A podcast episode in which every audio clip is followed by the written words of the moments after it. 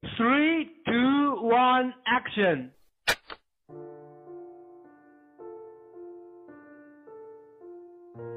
一天，女孩在得知男孩生病之后，赶到男孩家里，给他煮粥，喂他吃药，帮他倒每一杯温热度刚好的白开水，尽心尽力的照顾他。就这样，男孩被打动了，对女孩说了一声“谢谢你”。女孩满不在乎的摆摆手说：“那有啥？还不是因为我喜欢你吗？”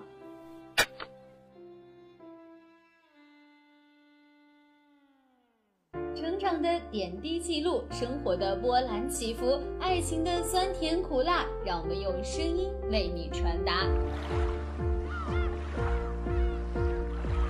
美好的周末，走进华丽的剧场，感受一幕幕虚拟的真实。让我们在周末剧场与你分享，用声音展现爱恨情仇，用声音诉说人间冷暖。好剧即将上演，你准备好了吗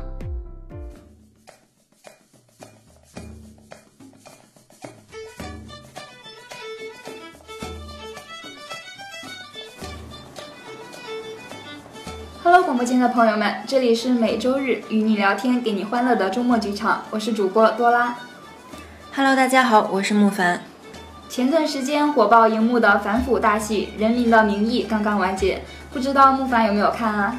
当然看了。再说啊，我们的朋友圈不都也是被达康书记的表情包刷屏了吗？真是想不看都难啊！说的也是，这部剧也算是笼络了一群下至九零后、上至五零后的迷妹、迷妈、迷老太太们。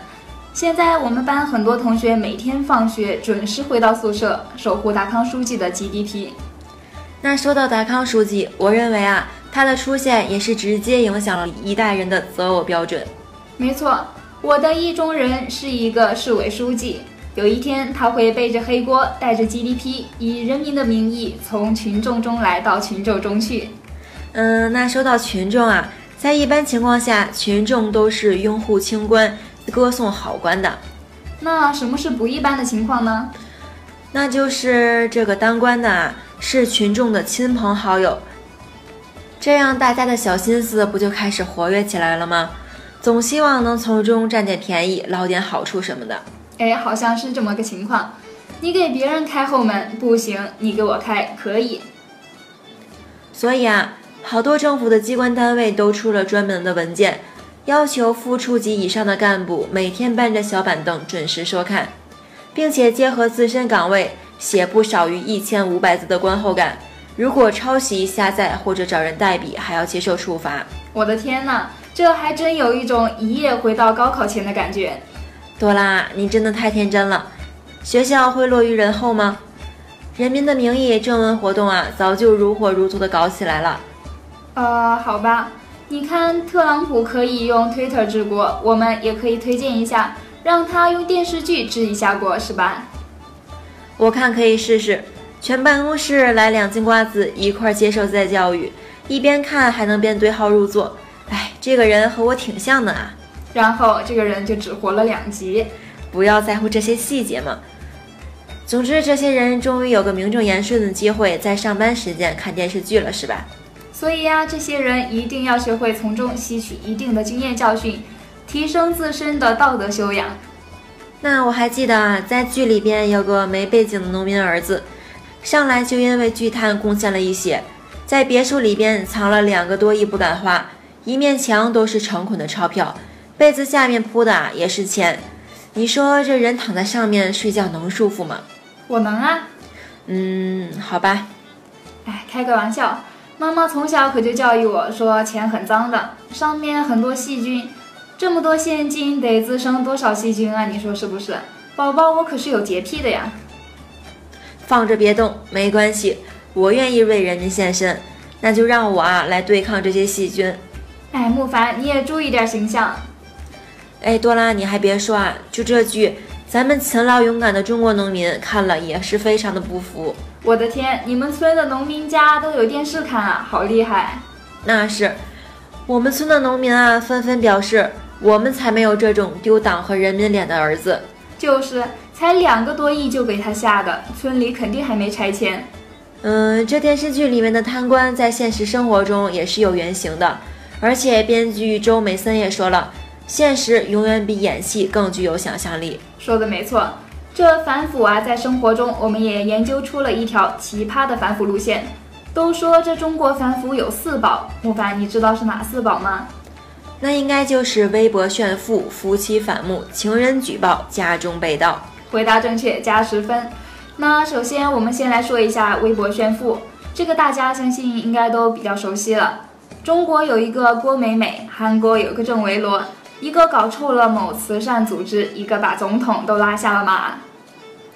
看来啊，他们都是活跃在炫富第一线上的反腐斗士。而且炫富这件事，动物学家也分析了，说动物都喜欢炫富。那对于动物炫富这种行为，嗯，比方说雄孔雀，你知道吧？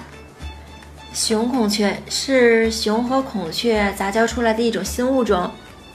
什么杂交啊？我说的是性别，公的孔雀。啊，原来是男孔雀。啊，差不多就是这个意思。哎，那你说，雄孔雀这一个大老爷们儿，他要那么大个尾巴干啥？这如果仇家来了，你拖着这么个玩意儿也跑不快啊！这被逮住就是一顿暴揍。我要说的也就是这个问题。进化论告诉我们，生物在选择配偶的时候，强壮可是第一要素，这样才能保证生出健康的第二代。所以，雄孔雀的尾巴恰恰就是它炫富的资本啊！哦，那这样我就懂了。你真的懂了吗？嗯，真的。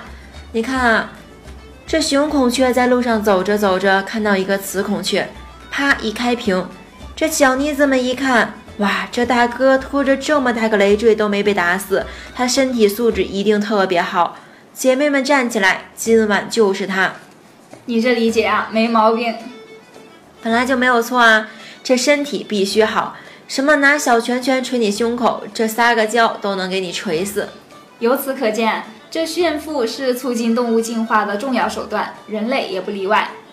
但是呢，炫富不可怕，小心别被抓。这澳大利亚税务局已经开始在各大社交媒体上收集纳税人的信息，一旦发现你的收入和你的生活，也就是你发的推特、朋友圈、脸书什么的不匹配，那结果基本就是两个字：game over。没错。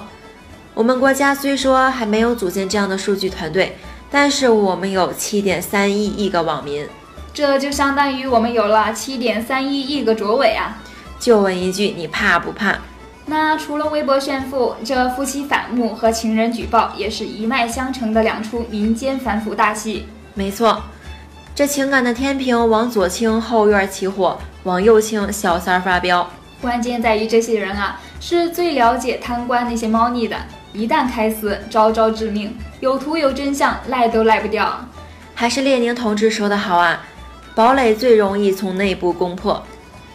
这贪官不只是现在有，在古代社会也是屡见不鲜。尤其是明朝的时候，那些宦官一个比一个能贪。哎，多拉，那这我就要说说了，宦官怎么了？宦官多省心啊！你这什么意思啊？嗯，这宦官呢，就是我们俗称的太监。你看啊，这一来呢，他根本就没法入轨，怎么出轨？彻底扭转了官员的形象。二来呢，官二代将不复存在，还年轻人一个公平竞争的社会环境，是不是？还真是这么回事儿。那要是照你这么说的话，这宦官貌似还能缓解公务员报考热，改变官场拥挤的现状，提升官员的意志品质。毕竟能够跨过这道坎儿的同志，相信他们的意志一定是最坚定的。嗯，没错。那下面咱们再来说一下这个家中被盗。古代有劫富济贫的侠盗，现代社会也有小偷反腐的传奇。这小偷们也已经组成了一支反腐骑兵，活跃在各地的机关办公楼、高档住宅区，还有各类娱乐场所。这人呢，都有一个对比心理。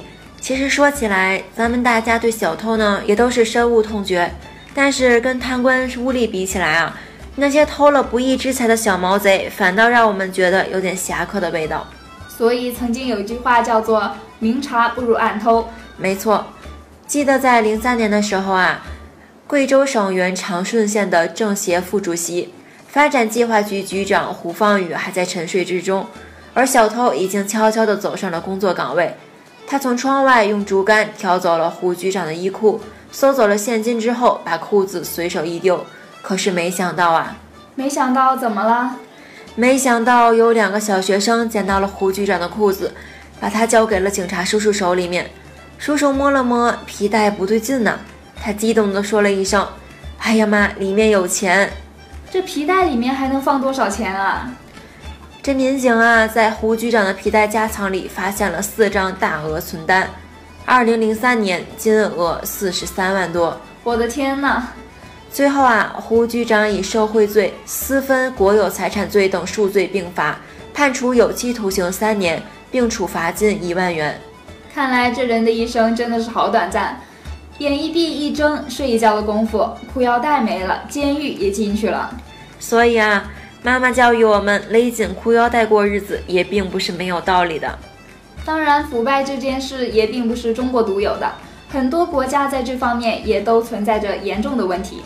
对的，最近呢，尼日利亚经济与金融犯罪委员会接到一个举报，说在一个空置的办公室里面查获折合到人民币啊，差不多达到了三亿零八十万。妈呀，看来这也是一个穷怕了的尼日利亚农民的儿子。这巨额赃款经过整理后，叠出了好几座的钱山。这得烧坏多少台点钞机？这钞票连起来。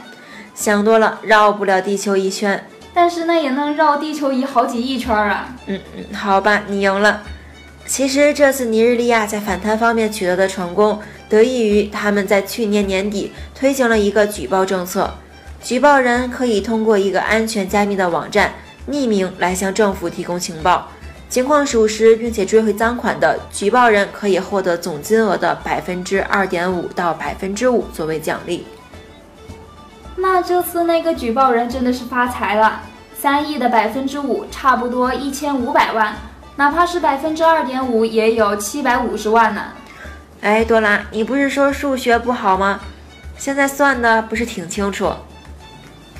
我个人就觉得吧，这种奖励政策太值得咱们中国学习借鉴一下。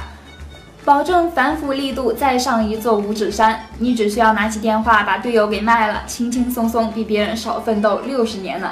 实力卖队友啊！哎，其实我也就说说而已。似乎腐败是一个不过时的话题。